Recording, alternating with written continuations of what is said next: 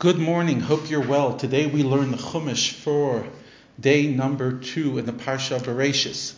Eile, these are, this is the story and the chronicle of heaven and earth, how they began to function. And over here we go into more detail of what we discussed yesterday, the seven days of creation, specifically the vegetation. As we mentioned yesterday, the vegetation that was created on day three was all underground. It did not move above ground. As it says in the fifth pasuk in the second chapter, no tree in the field was yet on earth, nor any grass in the field yet sprouted. Why? Because Hashem had not brought rain. Why did Hashem not bring rain? Because he wanted Adam to ask for it. So that Adam realizes that a person has to pray for rain. And it's divine providence that we just started saying the prayer for rain, Geshem, two days ago on Shmini Atzeres. So a mist rose up from the earth and watered the entire surface of the ground. He now he talks about how Hashem created Adam. Using this mist, Hashem formed the human out of dust of the ground, literally by kneading the dust into a body, and then Hashem blew into his nostrils a soul of life, and the human became a living being possessing obviously vitality like animals, but something that they don't have, and that is understanding and speech.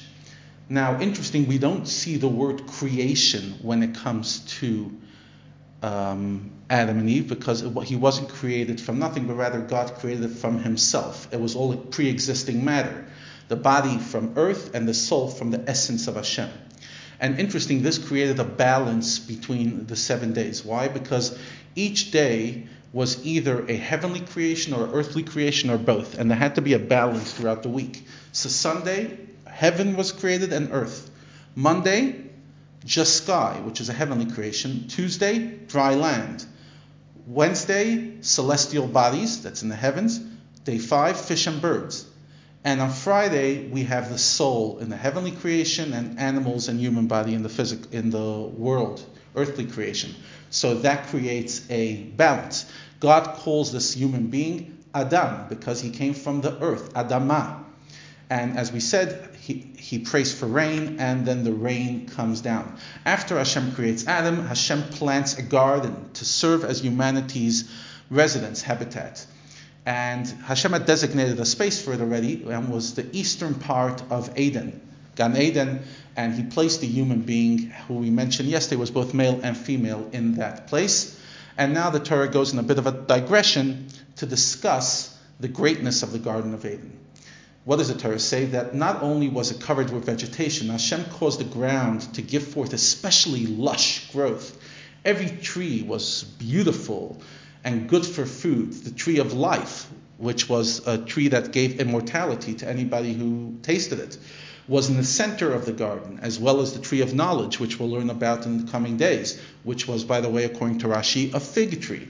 Interesting, most of the orchard, according to Rashi, was an apple orchard. Most of Gan Eden was an apple orchard. However, the tree of knowledge was not an apple, according to Rashi. Now, out of the place, out of Eden came a river which then divided and spread out into four riverheads, and each one of them was very rich in minerals and nutrients, etc. And he names the four rivers as the Nile, the one that we uh, ha- that's in Egypt. The second river is Gihon, which surrounds the entire land of Cush. So this is a river that's somewhere in Africa. And then we um, we have the Chidekel, which we call the Tigris, and which would go later into what we call Assyria, and the fourth river, which is the most distinguished, is the Euphrates, which serves as one of the boundaries of the land of Israel, and they would keep the whole Mesopotamia, the whole area of the Middle East, fertile. And interesting, according to some of the commentaries, the fact that Egypt got the Niger, uh, got the Nile, and that was the first river mentioned, is the, the reason why a lot of ancient civilization and the beginning of civilization started in Egypt because they had that river that flowed out of Eden, which obviously nurtured a tremendous amount of wisdom and sophistication. Hashem takes Adam and persuades Adam to enter. Adam was a bit nervous. He wasn't sure. He was intimidated by the overwhelming responsibility. Hashem persuades him and he places him in, in the Garden of Eden to watch it. Now, Hashem then commands the human being and says, From every tree of the garden, including the tree of life, you may eat freely.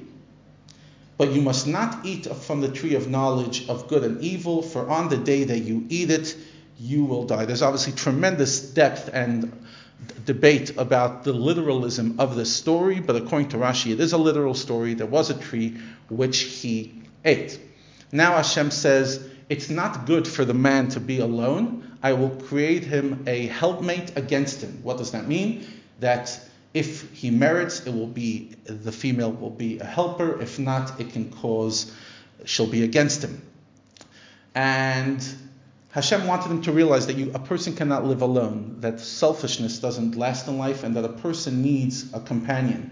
So interesting, Hashem then passes all the animals in front of him and w- makes sure that Adam notices that each one of them has a partner, so that Adam should now crave a partner. He should realize that life without companionship is lacking, and that's what actually happens in the following aliyah, what we're going to read tomorrow. And Hashem also brought the animals in front of Adam so that he could give them names. And because Adam was a creation of God and he was so intuitive, he was able to give the name that we still refer to in, in Hebrew, in the Holy Tongue, all the names of the various animals he was able to see their energy, what they were created from, and give the right name. You see, because in English, whatever term we give to something is just a borrowed term. And uh, a cow is called a cow. Why? Just because. But in Hebrew, if a cow is called a para, pei resh hey, it's because those letters signify the spiritual energy of it. And Adam had that intuition to give that name. So what did we learn today? We learned all about Gan Eden, about the fact that Adam was put there, the fact that God blew into his nostrils, which literally means that each human being has a piece of God within, and God's warning to him to not eat from the tree of knowledge, and the fact that Adam named all the animals. Have a great day.